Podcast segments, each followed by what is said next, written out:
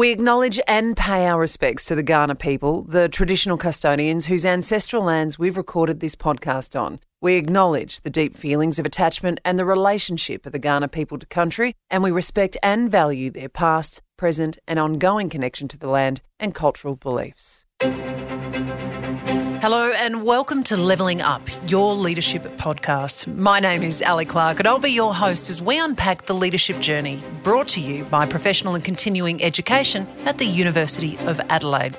The podcast will bring you all the tools, tips, and insights to help you unlock your leadership potential and get the most from your team. We'll be talking to South Australian leaders from all walks of life as they share their leadership stories, and we'll support your lifelong learning with the latest leadership thinking and advice from the university facilitators to provide the essential guide to levelling up your leadership. Our guest today was a South Australian police officer in the Elite Star Group, and he had incredibly specialist skills such as being a sniper and a diver, and was trained in the SAS's counter-terrorism in tactics. In this role, he was shot 14 times in five seconds in one of Australia's longest sieges, and lay for three hours waiting for help. Yet he defied all the odds and returned to work in the Star Group. He has since founded and leads the Australian Centre for Human Durability, where he helps leaders confidently lead lead, survive, and thrive in any environment. He also teaches programs and courses for the University of Adelaide. Derrick McManus, good morning. Good morning, Ali. What do you think it means to be a leader? To be a leader, uh, I honestly think being a leader is taking care of people. Uh, if you take care of people, they will take care of the job. The leader has to look after people first. Number one, always. That's pretty hard though when you're dealing with all sorts of different people, right? Yeah, absolutely. But if you care about people, it becomes easier. Um, I've always enjoyed being in a leadership position, mainly because I get to influence the lives of people. Uh, I have people coming to me with their family problems, uh, their work problems, their social problems, and I'm happy to discuss it. I'm not going to solve all their problems, but I'm happy to discuss it. And that way they feel comfortable in my presence, in our work conditions, um, and they're more applied to the work they're doing. Well, let's talk, I guess, about application of work and caring for others because that all sort of dovetails into the situation that you found yourself in yeah. all those years ago. Um, before we get to that, why were you drawn to not just being in SAPOL, but being very niche, some of the best of the best of SAPOL. Yeah, thank you. The reason I went to Star Group is that I was in the police department and general duties and loved the work, but there weren't quite enough challenges for me. Um, and I was hit by boredom. And um, this will tell you how long ago it was that this experience happened. I was flicking through the newspaper looking at job ads for another job. There was no Seek back in my day. Um, and I was looking for another job just for a new challenge, something that was going to maintain my interest. Uh, and somebody said, Why don't you join Star Group? Um, and I've gone, Do you know something? I can't think of anything else. That sounds like fun. and so let's have a crack at it. And, you know, having a crack at Star Group, it was a massive physical challenge, but it's also a mental and emotional challenge as well. Yeah, well, for all of us, just explain what the difference is from, I guess, day to day duties of a police person that we might run into on the street and what it is that Star Group do. So, General duties policing um, is wide and varied and unpredictable. There have been situations where I've um, faced people with weapons, been in wrestling matches to take a weapon off of a person in general duty. So it has this broad gambit of everything you can possibly face, but really dealing with nice people as well. Um, Star Group is high risk arrest, hostage siege situations, counter terrorism, cliff rescue, cave rescue, mine rescue, helicopter operations, VIP security to the Queen when the Queen comes to visit. It's all that higher level challenge, which takes a higher level of uh, physicality, which is what most people focus on. Yeah. But more importantly, it takes a higher level of leadership and a higher level of planning um, and problem solving as well. So, talk to me then about the training that you would have to or did go through through to make that step to that higher level? The first phase of uh, getting there is going through uh, pre-selection, and mm-hmm. the pre-selection is just like going into the military SAS. Obviously, they are the elite of the elite, and we sort of look up to them. But we also sort of um, uh, copy what they do. Uh, our role is very similar. So, our selection process uh, assesses whether you have uh, the leadership skills to make decisions, take action uh, in uncertain conditions. They throw you into situations where you cannot uh, possibly succeed, mm. just to see how you manage failure when you're at absolute exhaustion point. So they absolutely need to stress you, stress you, stress you, and then you have to be able to make decisions. Absolutely, right. they take you to the absolute nth, uh, physically, mentally, and emotionally. And Sounds then, like fun, Derrick. Do you know something? I look back on it and I loved it. Painful at the time, yeah, but I knew it was going to be painful. Yeah, and as much as it hurt there were many times where I was just smiling, and I actually wrote myself a little diary as I was going through it because I was just, I did enjoy it, but I enjoy pushing myself. As we've just discussed, I mm. just rode a mountain bike in Nepal up to you know high heights. I love taking myself to a limit, but always having some anticipation of what it might be and how I might handle it. Um, so once you get into Star Group, then they hone what you already have um, and they take you to another level again. Okay. Take us to that day in 1994 and tell me what Star Group and the police had been called to do. So 1994, 3rd of May, uh, we were asked to go and arrest a guy who had a warrant for 197 counts of fraud. Not something you normally associate with violence. However, Star Group had been involved with him twice before, and I was on both of those jobs. And in the first job, detectives were investigating the frauds, and he had said, Any cop who comes to my house is going to get shot. So we had a hint yeah. that he might be violent, just a hint. Just a hint yeah. But he had never actually done anything of violence. Okay. He'd never been investigated for anything of violence. It was always uh, threats, intimidation, all those sorts of things. So we certainly had to stay within the legal limits as to how we approached the house and uh, how we tried to arrest him because there was nothing of violence in his past or in the immediate situation, uh, we had to just go to the house, knock on the door, uh, and ask him to come and ask, answer the door. Uh, he didn't do that. However, we had an observer, a sniper observer in the bush for about the last 20 minutes watching the house. So we knew he was inside. We knew he should be answering. We knocked again, called again. Again, he didn't answer. We knew that if he didn't answer the door, we had already made the decision he has to be arrested. He has to be brought to court to answer his charges. So we were going to make an entry. We were going to go through the front door, and it was quite a process to get in there, battering rams and all that sort of stuff. So took a little bit of time. I went down the side of the house to assess a glass sliding door to see whether that was going to be easier uh, for access. I was going to assess it, come back and talk to the sergeant and say, hey, listen, there's a better option down here. Uh, but as I got to within about two feet of that sliding door, the guy inside started to shoot, and I was his target. You say he decided to shoot. You were shot 14 times in five seconds. What does that feel like? It's not the best feeling that I've ever had in my life. Um, interestingly, when I first got hit, I just didn't realise I was being hit. There, there was probably an overwhelm on my brain. I didn't feel the pain, I didn't feel impact, um, and I actually didn't even hear the sound of gunfire to start off with. And all I knew was I was suddenly falling to the ground for no reasonable reason. And I'm presuming, you know, we're picturing the star group. I'm presuming you're all padded up and I've got flak vest yeah. on and as I was falling to the ground I'm cursing myself. And you can imagine the sort of language that I'm using you know not the nicest and I won't repeat it here but I was absolutely cursing myself. But halfway to the ground in somewhat of a slow motion I looked at the glass sliding door and I saw these round holes that hadn't been there a moment before.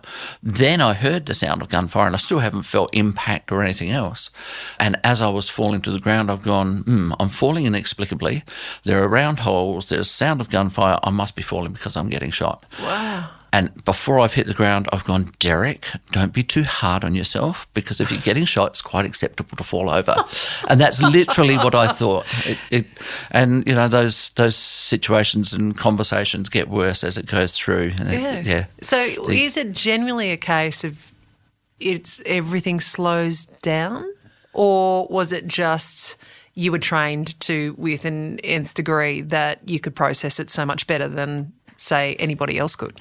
Um, that's an interesting discussion because I don't know exactly what the answer is. Mm-hmm. Um, and doctors have not been able to tell me, psychologists have not been able to tell me. Some people in car accidents have this slow motion. Mm. And I've spoken to people who said the, the tissue box was floating through the air in front of them for about 30 seconds. So, why it is we have these experiences, I don't know.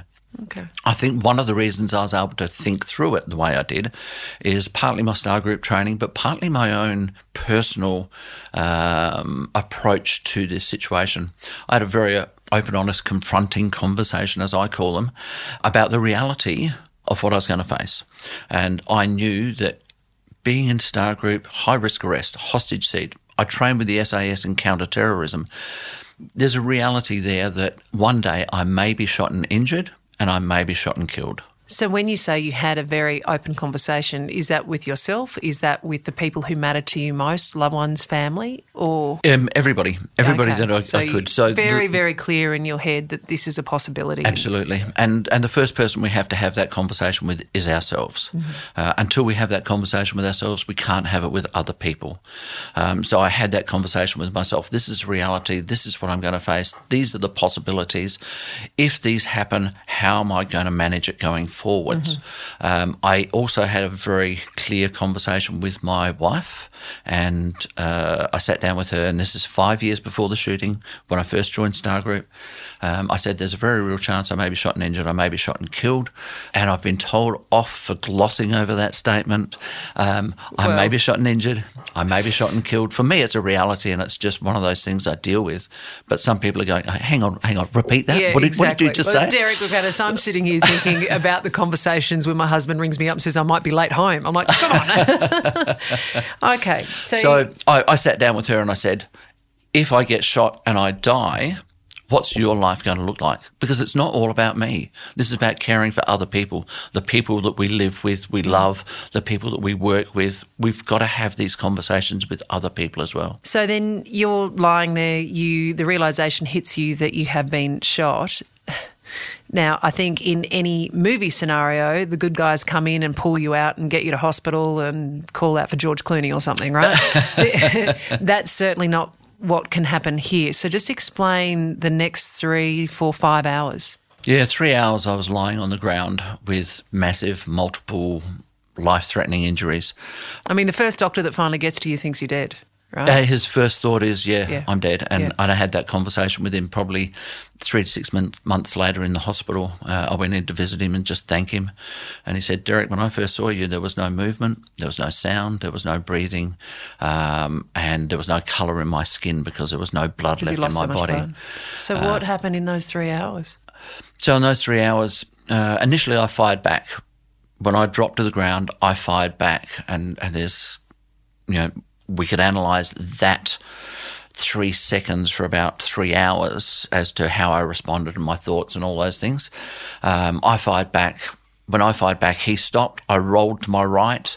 Um, and despite all the injuries I had, like my left thigh had two bullets in it. My right Achilles had a single bullet go through it, two in my stomach, uh, a severed artery in my left forearm, severed artery in my right wrist. And despite those injuries, I managed to get back to my feet and stagger around the corner. Um, I'd only gone about seven or eight meters. My legs started to grow weak through shock, loss of blood. Um, I lean against the wall just to gather my thoughts and support myself. And as I lean against the wall, my forearm's broken in two places. Mm. And as I lean against the wall, my hand just folds back right along my forehand, uh, right along my forearm. Uh, and I just look at it and I go, my God, this is not a good day. Yeah, yeah, yeah. Uh, and and it was literally that, that clear.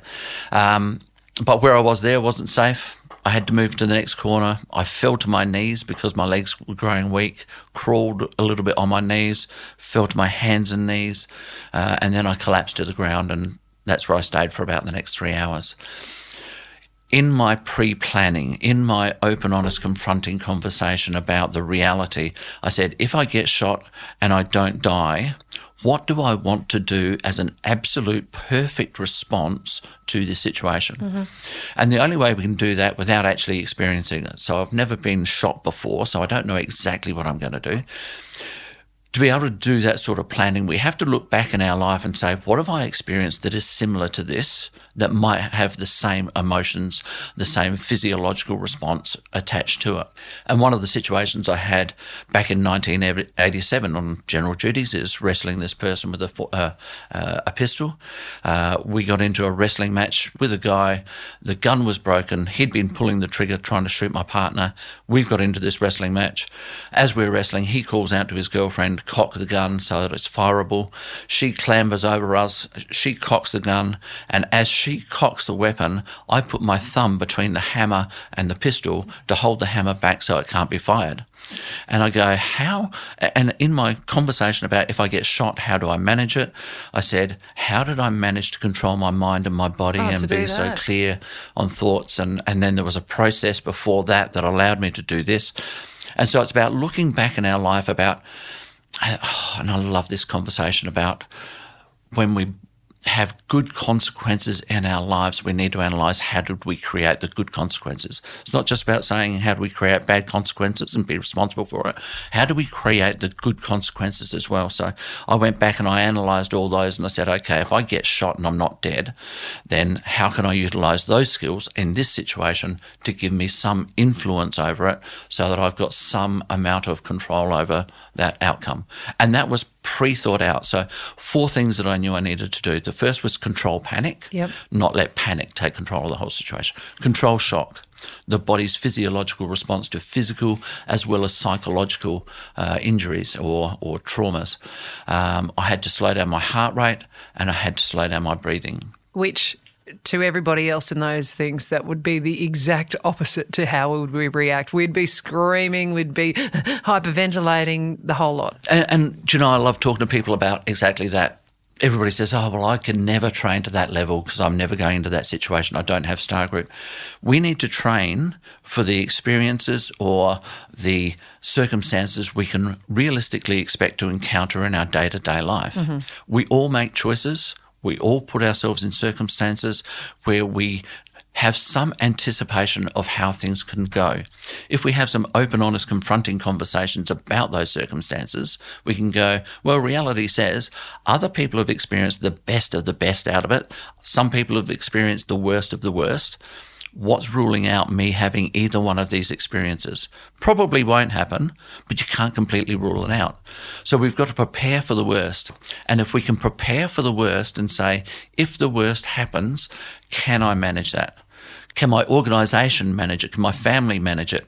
Um, and if we can manage the worst, and handle the worst, then everything else after that is easy, mm-hmm. right? Mm-hmm. Um, so we've got to look at the worst and say, can I handle it? But we've also got to look at the best and say, if the best happens, how did we get there as well? How do we get there? Yeah. But if the best happens just by by happenstance, how do we leverage it? Because we've got to be prepared for that too. Otherwise, that opportunity just slides past and we'll be ruining that missed opportunity. So we've got to prepare for both ends we'll come back to some of these amazing lessons because again, you know, this is about leadership and already there's so many things that you're talking about that leads into that leadership realm. But to that time and I want to ask the most basic question again: Does does it hurt? I, I, think I'd be, you know, I'd be shot if I wasn't asked this, Derrick. Can we make those jokes? Absolutely. Does it? Does, uh, did it hurt?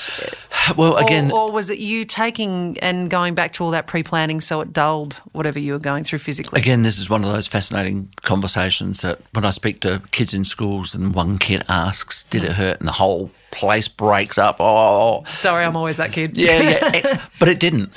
It didn't actually hurt. Now, how again? Doctors can't explain to me why it did, why it, you know, mm. why it didn't. Um, I believe you know, partly the body was just overwhelmed, my mind was overwhelmed, but I was also so focused on getting an outcome that I knew that I needed to control um, that I was able to put the pain aside and just focus on that outcome. Now, probably a combination of all those things together, um, mm. but I knew that I had been shot in the stomach, but it just felt like somebody had punched me in the stomach. I knew that I'd been shot in the left thigh, but it just felt like something on the football field where somebody knees you and you, you get a dead leg. Um, I was able to see my forearm. Yeah, yeah. Your hand flipped completely back. Um, My so- hand flipped completely back, but as I was lying on the ground, uh, broken bones were poking out. There was a massive gap, like that's you know part of the scar that's Mm. Yeah, can see. still there, Yeah. um, and and so it was there, but it wasn't painful, and I was able to just control my mind, my body, my emotions, and focus on the things that I needed to do. Once I got into hospital and I'd had surgery and I came out of surgery, the pain kicked in real Yeah. time. Okay. Yeah, and I, and I was on some very good medications. So let's get to that because I can only imagine the amount of rehabilitation that has gone into you being able to sit here. Let's start with the physical, but then the mental Yep. and emotional as well. yep.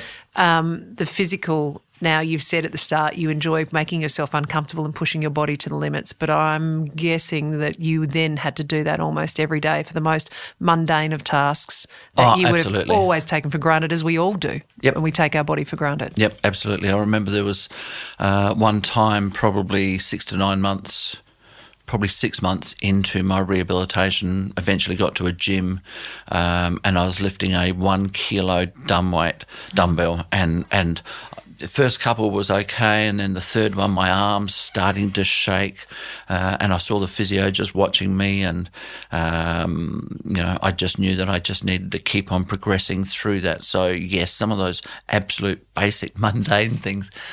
Um, Did you ever want to quit? I mean, anybody Oh, listening. lots. oh, Lots thank of times. goodness you said Absolutely. that. Thank Lots goodness. of times. Because anybody listening up to this point, I think, would be saying, "Oh my god, you know, I would have walked away. I would have been Yep, done." Yep, absolutely. Okay. But why didn't I quit? Why did I keep on coming back? The one thing that I wanted from the time prior to being shot, the discussion I had with my wife while I was lying on the ground, um, and throughout my rehabilitation, the one thing I wanted was just to be able to get back and run, hop, skip, jump with my kids. And if that's all I could ever do for the rest of my life, I'd be happy. And that's what I said five years prior to the shooting. This is a reality. I may spend the rest of my life in a wheelchair, but anything better than death is going to be a bonus to me, so long as I can interact with my kids. That's the physical, the mental and emotional, which I guess is where we get to now. Now, that's obviously your mental and emotional drive, and you've got this beautiful, beautiful emotional carrot at the end that you're striving for in your family and your kids. Yep. How, though, do you control it and not end up angry, bitter, hating the world, hating the perpetrator? I don't know, you still might, hating the circumstances that got you there, or ruining, or just feeling unlucky and down. again, this is a conversation I love having because people find it hard to uh, understand my frame of reference and how I handled all those things. Five years prior to the shooting, had the conversation with my wife, open, honest, confronting conversation. Um, I then talk about, and, and this is in some of the things that I teach through uh, the university, I talk about taking responsibility on four levels. Take responsibility for our choices, take responsibility for our behaviours after making the choice, take responsibility for the consequences, both the good consequences and the bad, but take responsibility for the future afterwards as well. But take responsibility for all those four uh, and make the decisions prior to making the choice and taking the action. You've got to take responsibility for those four levels. So prior to the shooting, I already knew that if I get shot, I may have to deal with being in a wheelchair for the rest of my life. I may be dealing with nightmares, flashbacks, PTSD, all those things. And what I said is, if I do get into that situation, I do get shot, these are reality, what could I anticipate as my best response to those things? And this surprises many people. Um, remember, this is 30 years ago when men were men and they didn't have emotions. Mm. That's right. And, you know, you were better than that. And Things all, weren't all called of PTSD. Things you didn't talk no, about. no, that, that's you? right. Yeah. Um, five days after the shooting, I threw my hand in there and said, "Get me a psych," and I, I used that term, and that's exactly what I said. Get me a psych. I want to talk to a psych. Um, and it wasn't because I thought there was something wrong with me. I didn't think I was having any problems at all. In fact, I was very comfortable with where I was. But I wanted to again anticipate what might I experience and how might I deal with it?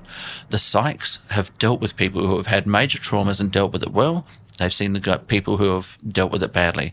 I wanted to know the difference, and if it happens to me, what can I anticipate experiencing, and how might I best handle it? Um, I got to see a, a, psychiatrist, one of the best in Australia, Dr. Sandy McFarlane from Adelaide University.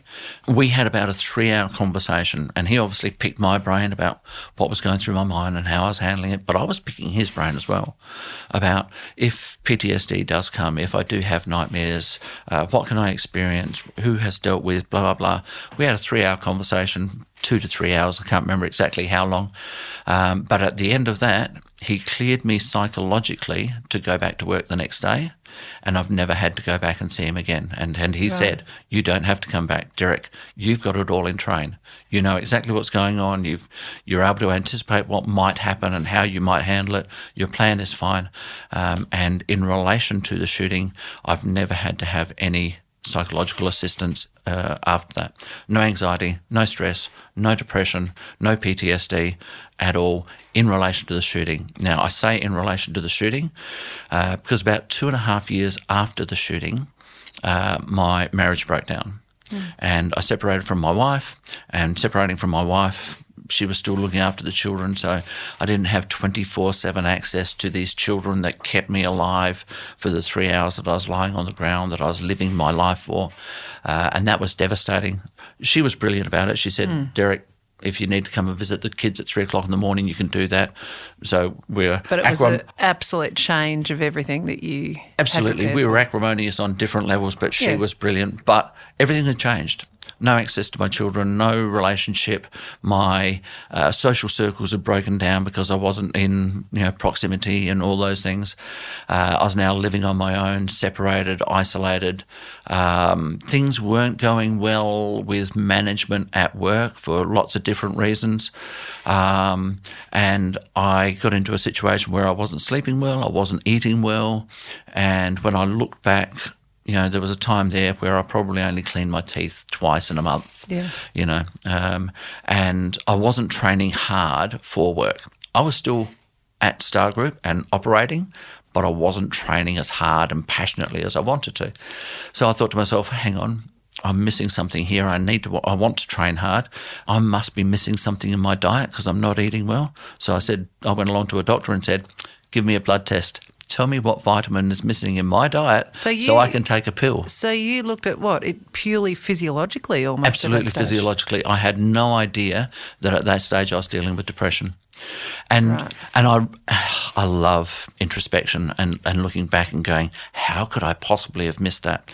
Um, and what I think I experienced, the same as anybody going through depression, PTSD, whatever it might be, anxieties, um, once we start spiraling down and we come off this plateau of where we're operating very comfortably and confidently, once we start spiraling down into depression, then our ability to problem solve, our ability to analyze just becomes overwhelmed because I don't have the energy to do that sort of stuff. I don't want to do thinking at higher level. I just want to do the basic stuff. Mm. Cleaning my teeth was too much That's hard work. But what I was able to do was go, do you know something? I want to be more passionate about my training. And when the doctor said to me, he gave me a, a test and, and said, Derrick, you've got mild depression, you've got mild PTSD. Literally, I sat there and went, damn. okay, how do we fix it? How do we manage it? Mm. And it was that quick. Conversation I had with the psych, Sandy, was it may happen to me if I if it does happen, it's manageable so long as I get onto it quickly. I was very fortunate. I was diagnosed with mild depression, mild PTSD. Um, I was proactive. I was engaged in the process. Did everything the doctor told me to do. Uh, and when I went back for my next just a checkup, he gave me the test again and said, Derrick, mm. it's moved on, it's passed. You can go back to normal life. You do understand, though, how unusual that response is. Absolutely. Because that's something I think, um, you know, people listening need to uh, have a really uh, clear um, discussion about because that doesn't happen for a lot of people that have depression, mild or otherwise. That ability to think, okay, here's the steps and I am on board for it. Yep. Because it's a really, I mean, it, there's no two ways about it. It was still challenging for me. It wasn't as if it was just, oh, excellent, let's play with this guy. Yep. No, no, it was challenging for me. It was, yep. damn, okay, I'm here. But how do I And this is about looking at the future, not worrying about our past. This is about looking at the future and going, from where I am now, what steps do I need to take to get to where I want to be? Mm-hmm. I would not have worked these steps out myself. So I had to engage with what the doctor told me, do everything he said because he was the expert. Uh, but they also had to resonate with me to a certain degree. Um, and I just got on board with those and, mm. and I was able to overcome it. This course that you mentioned that you run at the University of Adelaide, it's on sustaining optimal performance. Yep. So far, I've been listening to so um, things that you said, and things like caring for others, things like I guess seeking out expertise if you don't have that, you know, going to that doctor and then listening to him or her because they were the experts. But what and how do you link the durability side of things to optimal performance? Is it just a case of going back, going back, going back to the well, or is it something completely different? Probably two processes that I, I like to focus on um, are two aspects of resilience. Um, I call them functional resilience, mm-hmm. which is the stuff we need to get through day to day, week to week, all the stuff that is kind of drudgery that we have to get through. Uh, we don't always enjoy. Um, and the second one is aspirational resilience. And aspirational resilience is the resilience you need to take on the challenges that you're passionate about. And, and I relate this to taking on the Star Group course, taking on all those things in Star Group that are massive mental, emotional, physical challenges, but you love them mm-hmm. and you want to take them on and you want to be successful at them. Um, and so I look at that aspirational resilience, uh, and there are you know processes for functional and processes for aspirational, um, and some people get locked into aspirational. I've got to be aspirational. I've got to keep on pushing myself. But unfortunately, if we keep on pushing ourselves all the time, then we're going to hit anxiety, stress, depression, burnout, and life is going to drop. So you've got to know when to switch from aspirational resilience and functional resilience and be comfortable doing it. Because in functional resilience, essentially what we're looking for is a no stress zone. Okay, this is where um, I've got a, a continuum of uh, durability where we start something brand new. We're fragile. We move from fragility where we are learning and new and exper- uh, experimenting as to what we can, what we can't. We then get to where we are fairly competent and resilient. If something goes wrong, we know how to fix it. And then we get to this place where we are durable, 100% reliable. We know that everything we do is going to go exactly the way we want. And when we're in that zone, and everybody hits this zone every every now and then, in that zone we are 100% reliable. We know exactly what's happening, and there is no stress. We are just enjoying life. These are the days you come to work and you go, I love this. Oh my God, this is great. Can't wait to get there. Whereas we all know there are other days where we go, oh my God, I've got to go back to that place again. Mm.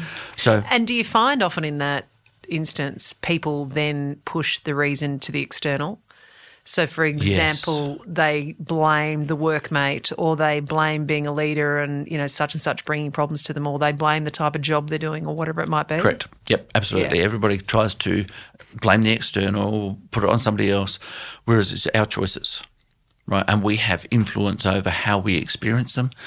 In fact, uh, I was reading something the other day that said uh, there is no situation that is either good or bad, it's how we experience it that allows it to be either good or bad. Because some people go into the same situations and some people go, I love this, and other people say, I hate it. And it's exactly the same experience.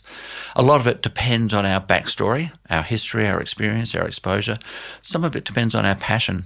Um, and, and I guess the most important thing out of everything is that whatever we do has to have meaning, or we have to understand the meaning for why we're doing it. So some people have a passion for their work and they love the work they do. I know that you love radio and what you do, it's just your passion.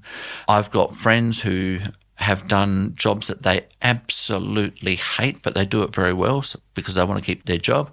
Um, but they do the job they hate because it pays extremely well. Mm. Um, you know, it's casual work rather than full time work. So then they can go and learn to fly a plane, or Correct. it gives them the freedom it, that they want. It gives them the money to fuel yep. their passions, mm-hmm. right? Whether that passion is skydiving, international travel, uh, sports car driving, whatever it might be. Lucky my passion is watching bad reality TV, Derrick. so it's very very cheap. It's fine. um, You talk about durability. Resilience is obviously the other word that seems to go hand in hand with this. Yeah. If I was to say to you, what are the most common traits of resilient leaders, what would you say they are? So I put them into three uh, levels the fragile leader, the resilient leader, and the durable leader. Mm-hmm. The resilient leader is very comfortable with their job. Uh, they've got to a place where they feel like anything that goes wrong, they can solve the problems of the world, right? And resilience has two sides to it, but the one that most people focus on is if something goes wrong, I can bounce back. So, in a place of resilience, I look at people and I, I believe that they are waiting for something to go wrong mm-hmm. and then responding to it. So, it's a reactive role, not a proactive role. Whereas the durable leader is the person who's going, okay, we're making these choices, we're taking this direction. When we take this direction, there are opportunities here, but there are also challenges. Let's prepare for both of them. Here are the challenges, and if the challenges are going to come up, these are the indicators that tell that tell us these challenges coming up. And when we see these indicators, we need to take action at the indicator, not wait until the problem has happened right, and then bounce back from it. Let's head it off at the pass. So, from the absolute sound of this, us focusing on resilient kids, resilient leaders, maybe we need to change the mindset and change the word to durable. Do we? I would love to have that implemented. Yeah, we need durable people. Um, but durable comes with vulnerability as well. Okay. And we have to say, be accepting that I make mistakes. And if I make a mistake, I flick back to resilient and while I'm in the resilient mode, I've got to solve the problems, but I want to get back to that place where I'm 100% reliable. Is it possible then to be in that space if you are in a community or a business or a workspace where people won't let you make mistakes? Others won't let you make mistakes? In that situation, you will have people in that organisation who are constantly fragile because they're scared, they're scared of making mistakes. Mm-hmm. Um, and I talk to organisations about this because we all have people in our organisations that we know are great at what they do, but they won't make a decision. They won't step up to leadership. They won't uh, self-author something. They will they will do whatever you ask them to do, but you have to ask them because if they take initiative themselves, they're scared that they are going to get smashed down for it. And that's that vulnerability. So, and that's that vulnerability. So, and this is where a leader taking care of people becomes most important. Because, yes, we've got these fragile people who don't really have the confidence, but if we're willing to sit down with them and train them, then they will step up to becoming at least resilient, if not durable, for the role that they've been asked to do. So then from the sounds of it, you're saying that you think everybody can be resilient and, if not resilient, durable. Absolutely. And it just takes that training. Everybody already has it. We just don't realise it. The classic example I like to explain to people is when you first started driving a car, mm-hmm. that first time you stepped in behind a wheel, what was it like? Right? Overwhelming, yeah, yeah, yeah. scary, white knuckle on the steering Fair wheel. A few bunny hops, if I'm honest, Derrick. Fair few bunny hops. Yep, absolutely. but what's it like now? When you drive, you chatting with the kids, you're singing songs, you're thinking about. But if something happens in front of you, bang, you're right there. You're able to do exactly what you need to do in that situation. So your driving now is durable for the level of driving that you do. Could you take where you are now and become an F1 driver? Not a chance. I can't do that either. We go back to being fragile in that situation. Mm-hmm. So it's about saying when I take on that next challenge, I'll go from being 100% reliable to sliding back along that continuum to being resilient. But this is normal, it's acceptable. Unfortunately, uh, in fact, I, uh, I ran a program for uh, fighter pilots over in Williamtown, New South Wales. And I said, when we take on this next level of challenge, we're going from being the best of the best back to being a little bit resilient. Mm. And one of the pilot, fighter pilots said, does this happen to everybody? I said, yeah, this is just a natural process. And he said, oh, thank goodness for that. I thought it was just me. Yeah. And this is the problem we have. We don't allow ourselves to be vulnerable. When we become the best of the best and everybody's looking at us and going, you're so great, we then become scared of making a mistake. And this is where we become durable in this point, but not able to grow. So we've got to add to there uh, yeah. that vulnerability yeah. um, and humbleness to be able to say, damn, I stuffed up. Okay, how do we fix it? Oh my gosh, that's the first time I've actually thought that's what I said to the doctor. You know, that's exactly what I said to the doctor. It was being that vulnerable, that humble. damn, it's gone wrong. here we okay, go. how do we fix it? Yeah. And you've just put I- that I've together just just, just realised in this moment that's what I said to the All right, doctor. well, um, just so you can get up off my couch now, and that'll be fifty dollars. Thanks. Um, talk oh to my me. gosh, this is going to cost me a fortune, isn't it? Talk to me about your research collaboration with the University of Adelaide School of Behavioural Science. Yeah, I um, have been working with a couple of the universities now, uh, and I have students come to me um, and they help me to research the body of knowledge as it is at the moment and where we can take it. Um, and we're working on building a survey for uh, durability. So there are sur- plenty of surveys out there for resilience, um, but I want to hone one for uh, durability so that we can work out where we sit. Uh, one of the problems I have with it is that we have a different level of durability in every aspect of our lives. In work, we may be sitting just on a very comfortable mid range durability. In sport, we may be absolutely brilliant. Uh, in our love life, we may be you know, a little bit shaky there. In training our dogs, we may be, you know, all this. We're all over the place. Um, so you've got to be very, very focused on one aspect that you are uh, analysing at the time. Um, but I want to work out how we can make it even more applicable to anybody and everybody. It is, in my opinion, at the moment, it's a universal philosophy. Uh, wherever anybody needs or thinks they need resilience, I believe they actually need durability. Durability. Okay. Then just really clearly, because we've been t- speaking about it for so long, and I must admit, I came into this conversation thinking they were almost interchangeable words. Just once again, durability is, Durability is sustainable, optimal performance, and resilience is. the ability to bounce back. Okay. What do you do to manage pressure and stress in your everyday life? functional resilience.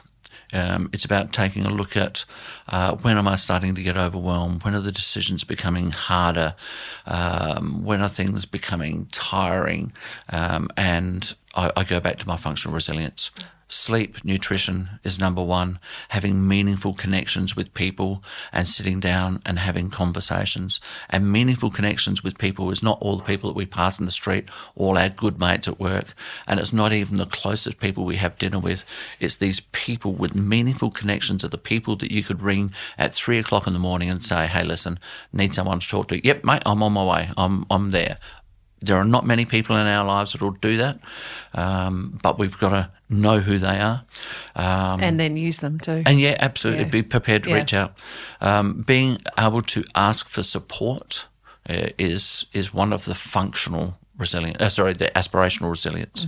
See, I was just so hoping that you said that you lounged out on, you know, on the couch and ate Doritos and whatever. but, okay, but you're so- very process driven. You always have been. That seems to be how you've been wired, right? It, it is, but you know, my functional resilience. I'll, I'll just read them out to you um, because there are six steps. Okay. Sleep and nutrition, meaningful connection, having empathy for ourselves and for other people. Absolutely important. Getting active, um, and getting active is not the elite level, it's just getting started. Uh, but this is the one that you are absolutely going to love guilt free indulgence yes. absolutely essential. Yeah. Uh, I mean, I talk about sleep and nutrition, and people go, "Oh my gosh, Derrick, you're so fit, you're so healthy." Um, I can tell you right now, when I open a packet of Tim Tams, I generally stop at around about two packets. High five me. High five me. I'm there, and, and that's my guilt-free indulgence. When I'm tired, when I'm Yeah. feeling sad, when I just want to veg out, I will indulge in the chocolate, and I'll have a drink of alcohol. I, I don't have a problem with it, but it's got to be guilt-free. Guilt free. That's the key. Absolutely, engage with it. If you're Yeah. going to do it, enjoy it to the max. I know that that's not going to be my lifestyle. I'll get back onto healthy eating again, obviously, my next meal or whatever. Um, but guilt free indulgence from taking a break from work. I did some work with some, some CEOs, uh, and one of them arrived late and said, "Oh, listen, I really apologise. I, uh, I've been trying to deal with everything at work, getting it out of the way, getting it all set up because I'm about to take two weeks holidays, and I just want to make sure I've got my emails in place so that I can answer them. I've still got connection wherever I'm going. That's not a guilt-free two-week holiday, right?" You've got to be able to take time away from work. And even our family situations. In fact, I was reading something this morning that said, I really love being around people. I really love my alone time as well. We've got to have some alone time. We've got to be able to get away and go, do you know something? it's just getting too much. The guilt free indulgence may be going for a walk in the park, it may be going and playing your Yeah, greatest hobby. Yeah, whatever it might be. different people. But, but it's got to be guilt free. So before I get to our final question, can you just go through those six things again, just to remind everybody? So it's sleep and nutrition, meaningful connection, empathy for yourself and others. And I know that empathy for yourself is compassion. Uh, it just works better this way. Get active, guilt free indulgence, and then reframe your challenges. And when you go through those five first, reframing your challenges, coming back to them and going, do you know something? Maybe it wasn't as big a problem as I thought because our mind is relaxed. We're able to see opportunities, possibilities. Um, so that's the functional resilience and aspirational resilience has six steps as well. And they are the ones that take on the passion. I said I'd only have one more question, but now I've got two. okay. Do you ever imagine what would have happened to you on that day back in 1994 as you're lying there for three hours, shot 14 times in five seconds, if you hadn't had that training, if you hadn't had those honest conversations, if you hadn't framed everything? Yeah, I've, I've thought about that a lot. I probably would have died. I, I have no doubt about that at all. Um, I wouldn't have been able to control my body. I wouldn't have slowed down my heart rate. I wouldn't have slowed down my breathing. Um, and I would have just bled freely. And having a severed artery um, for three hours, in fact, two severed arteries for, for three hours, I would have bled to death. And, and there are reasons why those arteries didn't bleed, and that's physiological, medical stuff. Uh, but the doctors don't know how it happened. But no doubt in my mind, uh, without what frame I have been talking about today, I would have died. So then that's what makes this question even more important, I think. What do you think you've learned from being a leader that you wish you knew right back at the start of your career? Or do you think that you have just kept growing on what you knew at the start, what you took on at the start? That's a deep question. Well, I'm charging you millions of dollars on this couch, remember? and it's worked well so far. um, there's no doubt in the world that we always grow. We, we are always building on, on what we have had previously. But to be able to grow and grow quickly, we have to acknowledge what we've done well as well as analysing what we've done badly. Uh, when we can draw on what we've done well, we can build on it. Um, do I think I've always had this? No. I I think if I was to talk to my younger self, I would say trust my gut more often, uh, be more vulnerable to making mistakes, and make mistakes quicker and as as many as I possibly can. It's it's the mistakes that I've made uh, that I've learned from. Well, Derrick McManus, this has been absolutely fascinating chat. I cannot thank you enough for being so honest and vulnerable with us today. Uh, Ali, thank you for my therapy session. It has been wonderful. it's been a pleasure talking to you as well, as always. Thanks for tuning in to Leveling Up, your leadership podcast. Now, don't forget to subscribe to the podcast and follow PACE at the University of Adelaide on LinkedIn for more on how you can take your career to new heights.